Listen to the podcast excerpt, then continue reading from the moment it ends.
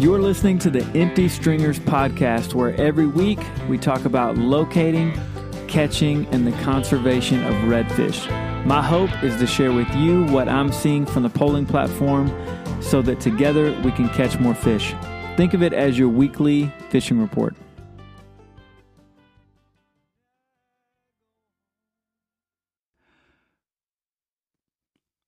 Welcome back to the podcast, folks. I'm your host, Matt Parrish, and it is 5 a.m. on Thursday morning. And this is the time that the podcast normally releases, but due to my crazy week, I am sitting down to record it right now. And as soon as I'm done recording it, I am hopping in the truck and I'm headed to the coast uh, to go fishing. So, hoping that we have some success out there on the water today, but uh, it is February, so my hopes are not uh, too high.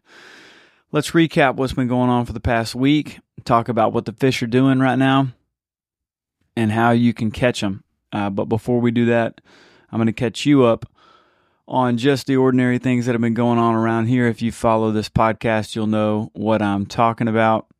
I have been at the Baytown House the miserable uh, heap of two by fours that is the Baytown House. It's getting very close to completion. It's about to be all on my shoulders. I've got a lot of work to do. The painting is finishing up this week, and next week I'll be in there uh, doing all the trim out. But I've been in the backyard building a fence, and there's an old concrete slab in the backyard where a building used to be. That building was destroyed by a tree that fell on it. Well, the slab goes from one side of the yard onto the property line and then all the way to the other side of the yard to the property line. So to put the fence in, I've had to now bust out loads of concrete just to get two posts in on the left side. I think I've probably got another two or three posts that I'm gonna have to bust out that concrete slab to put down. So uh, that's what I did yesterday. Well, no, sorry. Yesterday I was at the fishing show, but Monday and Tuesday I busted out concrete and uh, and dug post holes. So that's what's going on there. Um, my rib. Thank you for everyone who reached out about the rib. It is not better. Uh, it's not broken, so that's good, but it's not better. It, uh, it's very, uh, it's very strange. I don't understand exactly what's going on. I've been going to the chiropractor twice a week, and they've been uh, kind of checking on it and working on it, and it is getting better, but it hurts in a new place every day. And I doesn't help that I've I sneezed like 14 times yesterday. So I may be causing more harm than than good just by all the activity I'm doing and then and then the sneezing doesn't help. So I don't know. I'm probably to have to lay still for about 2 days, which is damn near impossible for me to do. So we'll see what happens with that. Um, the fishing show. I went yesterday and uh, my buddy Chris got me a free ticket to the fishing show.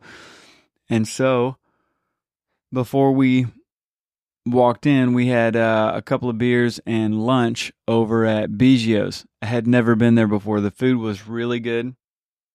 They had some cool uh, brews on tap. I, I like the uh, Galveston Bay uh, Blueberry Blonde. I haven't had it in a long time because it's just I just don't find it in many places. They had it on tap, so that was cool.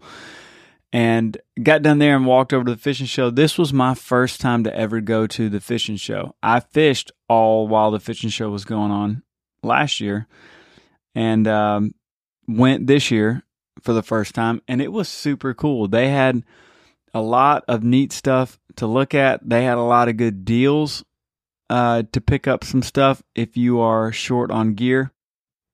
I would caution you if you're going uh, for you know today or Friday or Saturday. There are always lots of events going on in that area. So get there earlier than you think you need to and find a parking spot that doesn't cost an arm and a leg. I got I got caught up paying 30 bucks for parking cuz I parked in the Discovery Green uh, garage, the underground garage, and uh, had planned on parking there, but did not imagine it was going to cost $30 to park there. So, and by the time I saw the $30 sign, it was too late. I was already in the right lane with the blinker on and thought this might as well happen. So I just paid it and uh, then complained about it the whole time. So if you can plan out your parking scenario a little better, you'll do you'll do all right. Chris parked on the street, but he had a time limit. He had like a three hour time limit, and by the time we had lunch and then made made the the rounds, he had to leave out uh, a little earlier just to make sure he didn't get a parking ticket. Uh, so think that part through. Other than that, walk through the doors, show them your ticket, and go mill around and see what they have. They've got everything from jewelry uh, that is made with fishing uh, stuff and little uh, trout and redfish and flounder and all kind of stuff for necklaces and, and bracelets to uh, outboard motors to whole boats that are there, uh, rods, reels, baits, jig heads, everything you can imagine, fly gear, charter captains, uh, you name it, they've got it. It's good stuff. Uh, I got a deal on uh, some jig heads. Uh, I like that.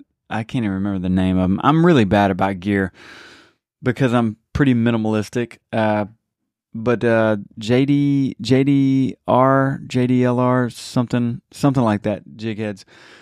They had those on sale. I got the 3 16th ounce jig heads. That's my jam. That's what I use 90% of the time. And for you folks that are uh, that are not great with math and fractions, that is uh, like uh, just a little less than a quarter ounce jig head. Okay. So quarter ounce I would use in heavy, uh, well, I would use in deep water, but we all know I don't fish deep water very often. So I do have a few quarters, but at three sixteenths is my is my go to. So I bought five bags of those. I'm stocked up. They had black heads on them. I love that. Uh, some people swear by having an eye on the jig head. I really don't care about that. I'd happen to buy the ones that do have an eye, but I don't care about it. What I care about is the size. I don't really want anything bigger than a three aught, and I want my jig head to have the curly, uh, the screw, the screw lock on the shaft. If you're going with a regular jig head that's not a weedless setup, I want the screw lock on the shaft uh, because I don't want to have to keep pushing my bait up every time I get a bump or a snag or something like that. It drives me insane. So I just refuse to use a jig head that does not have the screw lock on there. Uh, on the uh, the at the Caden booth, they've got a uh, a deal: five bags of baits, either size you want, for twenty bucks. That is a deal. So I bought five bags of those, and uh, the new product that they're coming out with, uh, Jacob uh, didn't. They weren't shipped to him in time, so he's going to release them at a later date. But it's going to be cool. I got to take a peek at it. It's going to become my go-to uh, paddle tail. Um, so cat's out of the bag. It's a paddle tail, uh, but it's going to be uh, a little smaller. We all know that's that's what I like, and the tail action is going to just be amazing. Um, so I'm excited about that coming out on the uh, on the other booths that I uh, that I visited. I told you guys I was going to hang out at the Sabine the Sabine booth, and I did just that. Um, me and Brian uh, and his wife Kaylor and um, and Chris and Drew Solinsky that was with us, and uh, Captain Caleb McCumber. We all hung out at the Sabine booth for a little while he had a very cool, uh, like a good representation of the lineup of skiffs. He had the ultralight, uh, the or the Versalite, sorry, uh, the Sabine Versalite, which is basically a versatile that's a tiny bit skinnier and only comes in the tiller option. And so my buddy Will, it's actually his boat that he got uh, that was just finished was at the show. It was a sagebrush uh, green, had the Yetis tied down in the middle, had a pretty open cockpit. It was a tiller handle. It was rigged for a trolling motor, uh, and it had the tunnel hole. Beautiful boat. He's gonna love it. I can't wait for him to to get out there on it and enjoy it. Then he had the uh, the carbon uh, fiber model, which the thing is an absolute beast. It had the low water pickups on the uh, on the motor. It had all the things decked out. Brian went just nuts on the extras and really making that boat shine. Uh, it's super cool. If you have not seen it in person, you should go see it. Then he had his regular versatile model, which is basically exactly what my boat is. And um, we all know how I feel about that thing. It's uh, bulletproof. I love it. It's uh, I think it's the best skiff on the market. Uh, you could not give me a Hell's Bay or or uh, one of those other skiffs to replace it with, uh, not for free. I love the boat so much. So we had a good time hanging out. If I get a chance to go back on Friday, I might. Uh, my plans for Friday were because it's going to rain. Uh, my plan was to go back to Baytown and work on that house, but my painter is going to be in there painting the kitchen cabinets, and it's going to be raining on the outside. So I'm not sure that I'll go to Baytown. And if I don't, well, I might just go to the fishing show. I've got some work I need to do uh, in the morning, and uh, just for the regular job. And uh, once I get all that stuff done, I will potentially go there. Got to visit with Captain Scott uh, Null uh, for a while yesterday at the show before I left, and um, they had their seminar. Uh, the Bite Me podcast put on their seminar uh, last.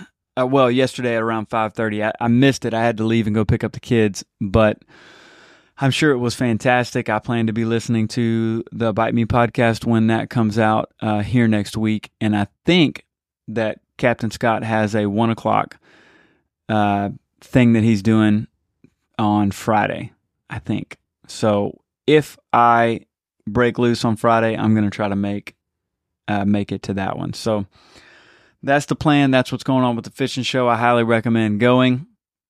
And uh, let's get into what we're actually seeing out there on the water, folks.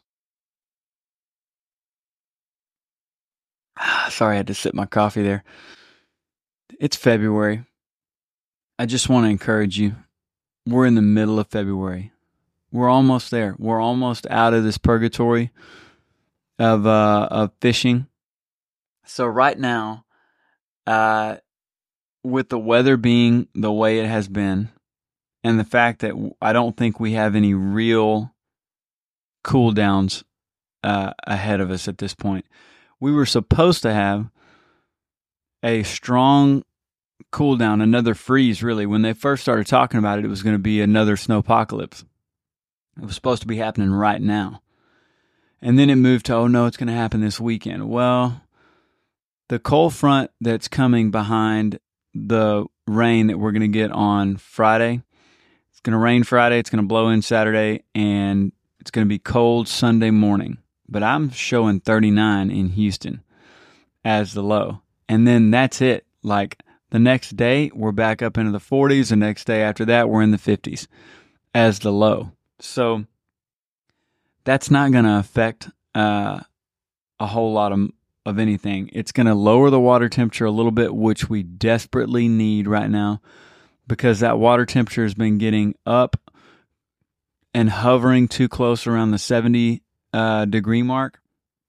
And when that water stays really it's about 68 and above, it starts to get muddy. It starts to get stained. All the stuff that settled down at the bottom is stirred up somehow. I don't know the science on it. Um, we've argued about all that before. All I know is that 68 degrees and above, uh, the water is going to get stained if it stays there. It's got to stay there for a, a couple days and then it's going to start staining up.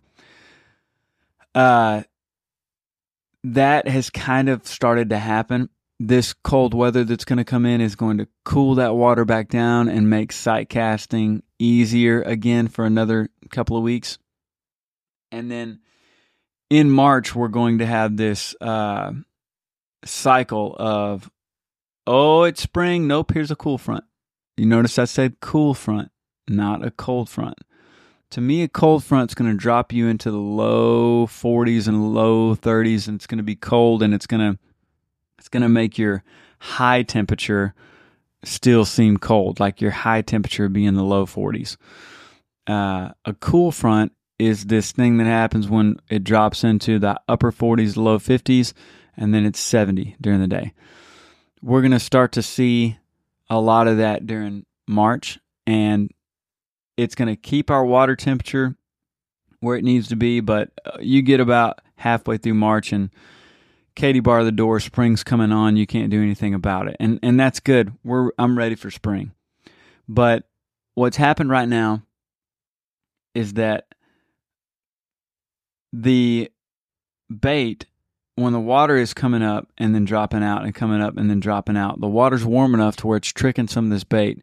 And a lot of mullet are roaming up uh, into the shallows off of these canals.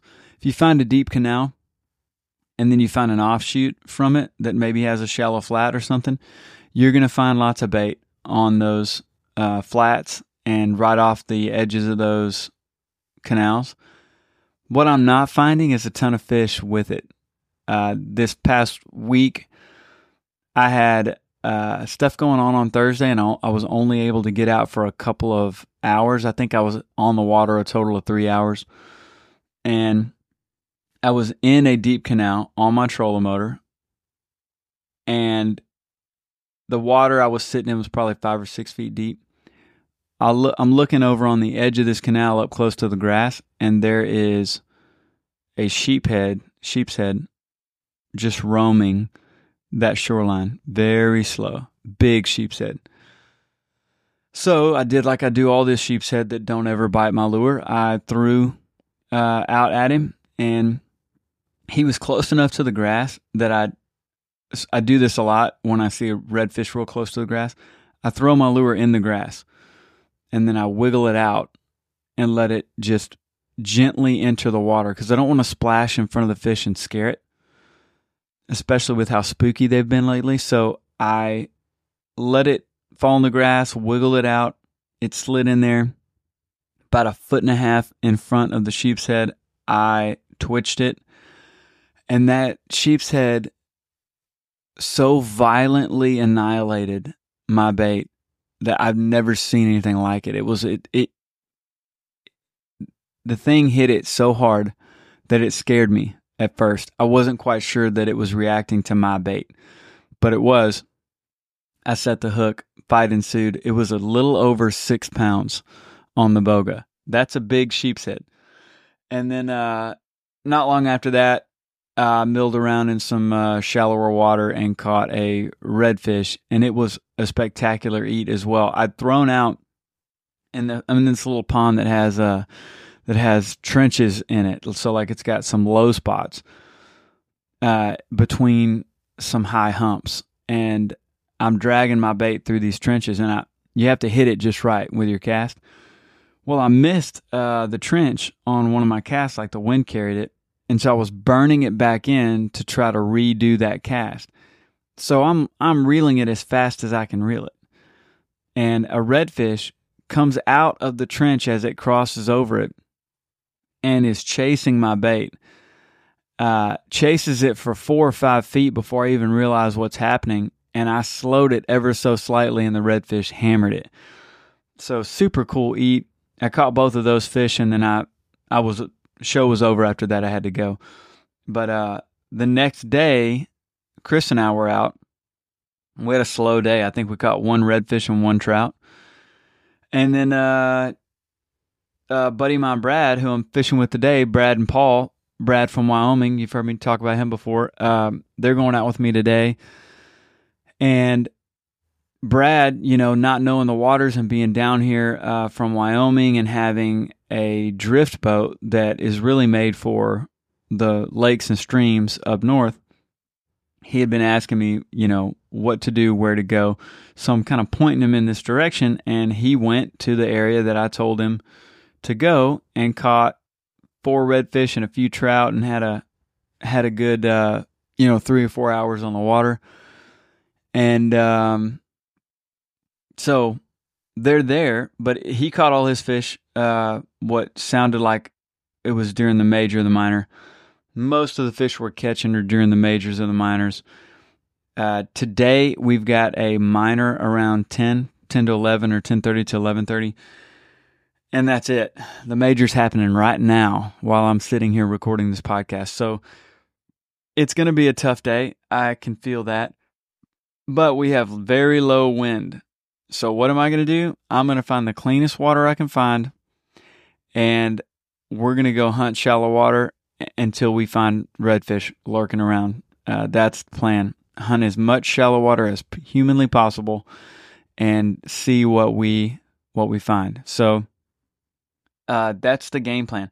You sometimes can find them stacked this time of year. It's happened. It happened to me a few weeks ago um, in January. Uh, and I've heard of other folks, you know, lucking into a day where they're where they're stomping on the redfish and, and that's that's awesome. It just doesn't happen that often this time of year. You'll notice like a lot of the guides on social media using the same picture. Like they had a, a, a heyday, you know, a few weeks back, and they're using that same picture over and over and over again on social media. Or you've got that that hotshot uh, guide that's trying to come in there and make a name for himself, and it's usually the kayak guides that are, you know, oh no, we no February's great, you know, we we're hammering, we caught the, Yeah, you might have done that one day or two days. I've been there. I've done that. I but you're not going out consistently every day in February and catching 12 or 15 redfish. It's just not happening. Um, if it is, if you're one of those guys and you're listening to this podcast, you should go start your own redfish podcast um, because you've figured it out. Uh, there are guys out there that know a lot more uh, than I do. Um, but a lot of them play a different game. A lot of a lot of those tournament anglers are looking for big fish, and they've got the deep water thing figured out. I admittedly do not, um, and I am hanging around those guys as much as possible to try to learn from them, so that I can be a a more well rounded angler. But um, right now, if you're gonna go out, I'm gonna give you like the short brass tacks. Here's what I would do in February, anytime you know you're out on the water uh, you are looking for you're not hunting in the marsh all that often unless you've got high water but if you go into the marsh you don't want to go way to the back. You want to hang closer to the front edges of it more of the upper lakes closer to deeper water. Don't venture too far from deep water. That's rule number one. Rule number two you need open water structure nine times out of 10 in our area in the Galveston Bay complex, that's going to be oyster. So go ahead and rig you up a, a weedless uh, hook with a paddle tail on it and go hunt oyster beds. Uh, you have a lot of the oyster that gets covered and uncovered, uh, milling around those areas and then falling off into the deeper channels that they live near are good ways to catch fish. Uh, if you have good sight casting conditions, then uh, you hang up there, move slow, methodically, and just surround the oyster beds. Uh, if you're blind casting and you have, you know, conditions where that's all you're able to do because of the wind or the sun or the water is stained, find you an oyster bed uh, and find you about two to three feet of water around that oyster bed, and that's going to be your money spot. Beat it to death. That's where you're going to find fish. I've been doing that since mid January, And uh, my go to is always a foot of water, and I'm looking for them, and we may find them up there. But uh, if conditions for sight casting aren't good, which they really haven't been very good lately, I'll go find two or three feet of water with oyster on the bottom. I'll find a drop off where maybe there's a channel running through. Uh, fishing those structures and moving until you find the fish, covering those areas methodically, that's the game right now. Uh, we're not seeing the normal signs of, oh, I saw, you know, a bunch of shrimp flip. I saw a bunch of bait uh, in the water. I saw a lot of times when I'm seeing bait in the water right now, it's uh, it's almost a fluke. It's like I get over there and there's nothing there. Now we have caught some fish uh, when there's been a lot of bait in the water, but it's just not the norm. You know, when you go, when you launch your boat or your kayak in uh, three weeks from now, four weeks from now, the the marsh is going to be alive. It's gonna those those tides are going to flood it in, and all the bait's going to be pouring in, and and it's just going to come to life. Well, it's not right now. It, the water seems dead. There's very little activity. It just doesn't have that mojo to it that we're used to seeing. Don't let that discourage you. There still can be fish in the area, but you have to tie yourself to structure. It's all about that podcast I put out a while back. Redfish are like people, right?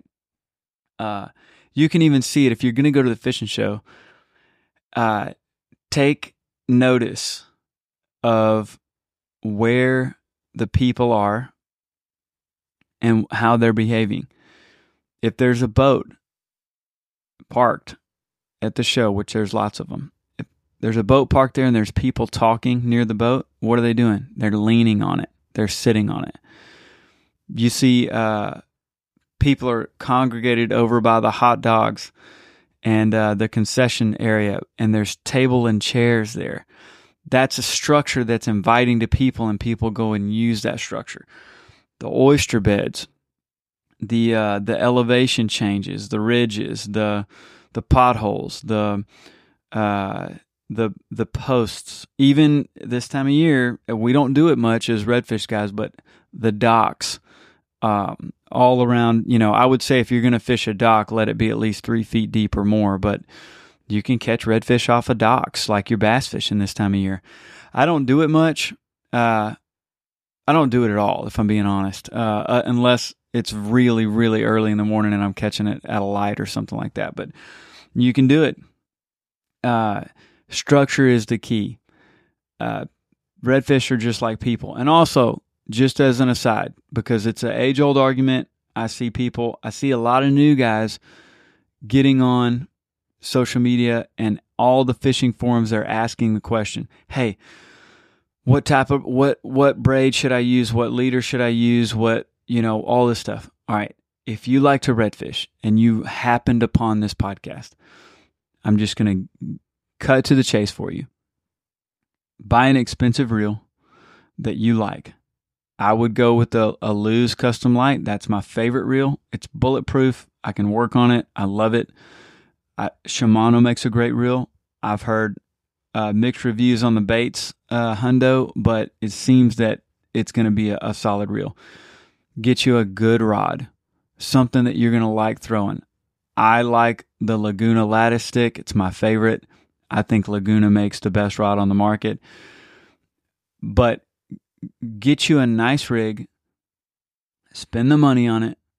If you're going to invest time into doing this, you want gear that's going to hold up under the conditions that we fish in, and you're going to want uh, something that's going to be tough and last. Put 30 pound uh, braid. I like the Omni and the Suffix, both are fine. Don't use a freaking leader. You don't have to use a leader. This podcast is based out of Galveston. I'm fishing Galveston West Bay, right? 90% of the time. I don't ever use a leader, but if you if you fish with me when I go to Port O'Connor once or twice a year, uh, I don't use a leader there. When I've fished with Scott Null on his boat, I didn't use a leader, and he doesn't use one either. Um, it does it doesn't matter. The fish, that little red fish's brain is not gonna see your line and go, up, oh, almost got me. that's a fishing line. No, they're not to do that. They probably don't care about that line. I'm not going to say they don't see it. They probably see it, but they don't care about it. Just like they don't care that your bait that you're pulling in front of their face has a lead head with no eyes on it, or it's got a set of eyes on it and your paddle tail has a set of eyes on it. I see you folks out there doing that, which is no big deal. The redfish doesn't care that your bait has four eyes or no eyes. It doesn't care that you, you have this hook sticking out of the, out of the side of it. It drives me nuts that people think that the redfish is going to care about the line and they don't care about the big hook hanging out of the side of the bait. Come on, people. That's common sense, right? So, y'all, I ain't even finished my cup of coffee and I'm all wound up now. So, don't use a leader, okay? If you get on my boat, if you book me for a trip and you get on my boat with a leader on, I'm going to make fun of you until you cut it off, okay? So just be ready for that. Uh, speaking of booking me for a trip, uh, that's the only thing I'll make fun of you for. At least, um, yeah, we'll say that. That's a safe bet. Um, April is about to book up fast, so we need to get dates on the calendar for April. I've I donated a lot of trips this year. Um, I let that get away from me a little bit. I had several organizations reach out and want me to donate trips, and I did. I think I donated like four of them. So uh, that's going to take some spots up in April and May. I need you to come uh, to get with me and let's put a date on the calendar as soon as possible because I've got a couple of dates I'm going to be out of town. I've got a couple of dates the wife's going to be out of town, which puts me in charge of the kids. And so uh, I want to utilize all the dates I can uh, to book with you guys. And I'm not advertising. I'm pretty much going with uh, with you folks that are listening to the podcast or word of mouth uh, because I'm afraid if I advertise with only uh, fishing, you know, tw- only running trips twice a week, I'm going to get completely full uh, and have to turn people away, and I don't want to do that. So um, let's get into our Bible tidbit. We're talking about Gideon this week. Gideon is one of the judges what are the judges? Well, they're not uh, gown and gavel type judges that you would think about in a courtroom. Judges uh, is a book in the Bible. It's after uh, the book of Joshua, I think before the book of Ruth. It is a time in Israel's history after the death of Joshua, who, if you know your uh, your uh, Israel history, uh, Moses dies in the uh, in the desert. Joshua leads the people into the promised land, and in the promised land, uh, Joshua dies. And then there's this period called the Judges, where Israel has uh, these people that are raised up uh, to rescue them from their oppressors and they have oppressors because uh, the story of the judges goes like this, and really the story of all Israel goes like this. Israel does evil in the sight of the Lord and chases after uh, idols and foreign gods, and then God sends a neighboring nation to conquer them and oppress them. And then a judge rises up and saves the people in battle, and then it happens all over again over and over and over in the book of Judges. And you might get annoyed with the Israelites and go, look, why don't you guys learn uh, your lesson? Well, first of all, our nature as humans is not to learn our lesson, right? We are the nation of Israel every day in our everyday life. We do right and then we do wrong. And then we something bad happens or we come to our senses and we do right and then we do wrong, right? Uh, even Apostle Paul says, the thing that I want to do, I don't do, and I end up doing the thing I don't want to do, right? So that's the kind of cycle that they're in. And Gideon uh, is, you know, hiding from the Midianites. The Midianites have conquered uh, Israel, and Mid, uh, Gideon is on the wheat threshing floor hiding the wheat from the Midianites when the Lord finds him and he says, Oh, mighty man of valor. And Gideon's like, dude, I'm I'm the least in my household. My household is the least in the nation of Israel. So he's like uh the the wimpy kid on the playground. He's the least likely person to be uh, raised up as a judge. God has a habit of finding those people and putting them in positions of power to do cool things, to do the good work that He's laid out for them. So, uh, Gideon, I'm not going to tell you the whole story because I think we might have other podcasts where we talk about him. But uh, one of the interesting things that happens is that uh, God tells Gideon to go and destroy the altar of Baal, which the the area and the people that live there are so deep off into the idol worship that they are worshiping Baal, which is a foreign god, on this altar. So when he destroys it, he makes everybody mad, right? Well, it creates uh, a conflict with uh, the Midianites, and he's going to go to war with them, right? So he's nervous and not sure that God is actually calling him to go to battle with the Midianites. And so he sets out a fleece, or think of like a blanket. And he says, God, if you really want me to do this, uh, in the morning when I wake up, please let there be dew on the fleece and let the ground be dry. So Gideon gets up the next morning and the fleece is soaking wet with dew and the ground is dry. The fleece is so wet, he wrings it out and gets a bowl full of water from it. And then he says, uh, cool. Okay. Uh, God, don't be mad, but like just one more time, could could I test you and can you make the fleece dry and let there be dew all over the ground? And in God's loving kindness and patience, he does that for Gideon. He wakes up the next morning, the fleece is dry, and the ground is wet with dew. And so Gideon goes about the mission.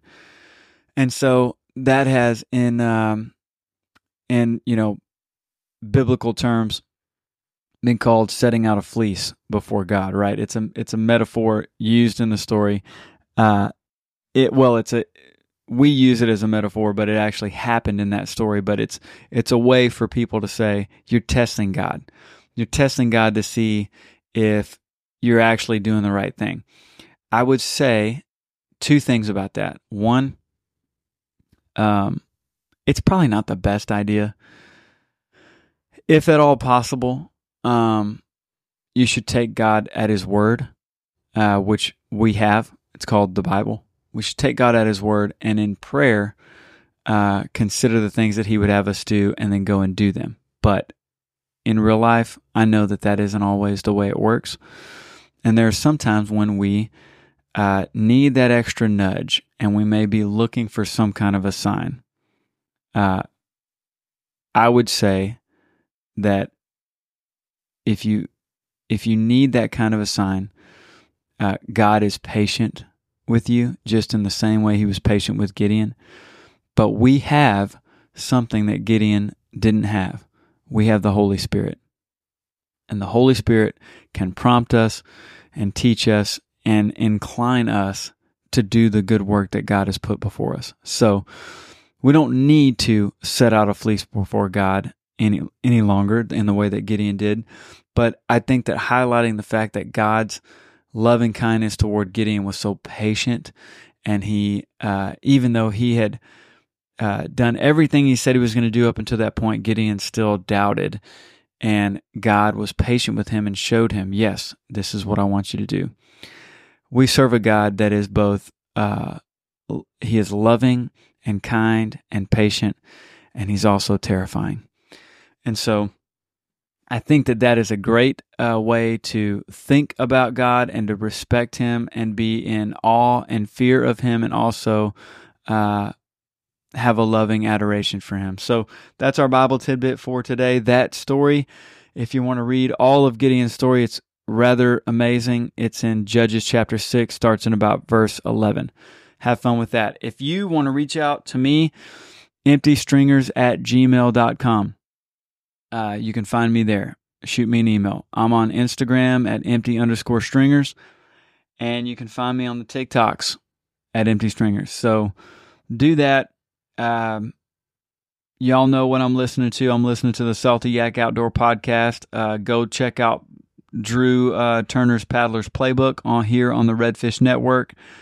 Um, the Bite Me podcast. I'm always listening to those guys every week, and um, uh, there was a a post. I appreciate you guys making. Uh, someone I can't remember who it was made a post about the podcast. I think his name was Curtis on the Bite Me page. Um, I uh, I don't uh, I don't um, encourage folks to promote the podcast on other people's uh, podcast page, but uh, but nevertheless, I really appreciated it. You said some nice things, and it's true. Um, Scott and I uh, think a lot alike, and it's because uh, Scott um, taught me basically everything I know, whether verbally directly to me or from me listening to him on the podcast. Um, I became friends with Scott after I booked a trip with him and he found out I had an electrical background, and then I helped him wire his house.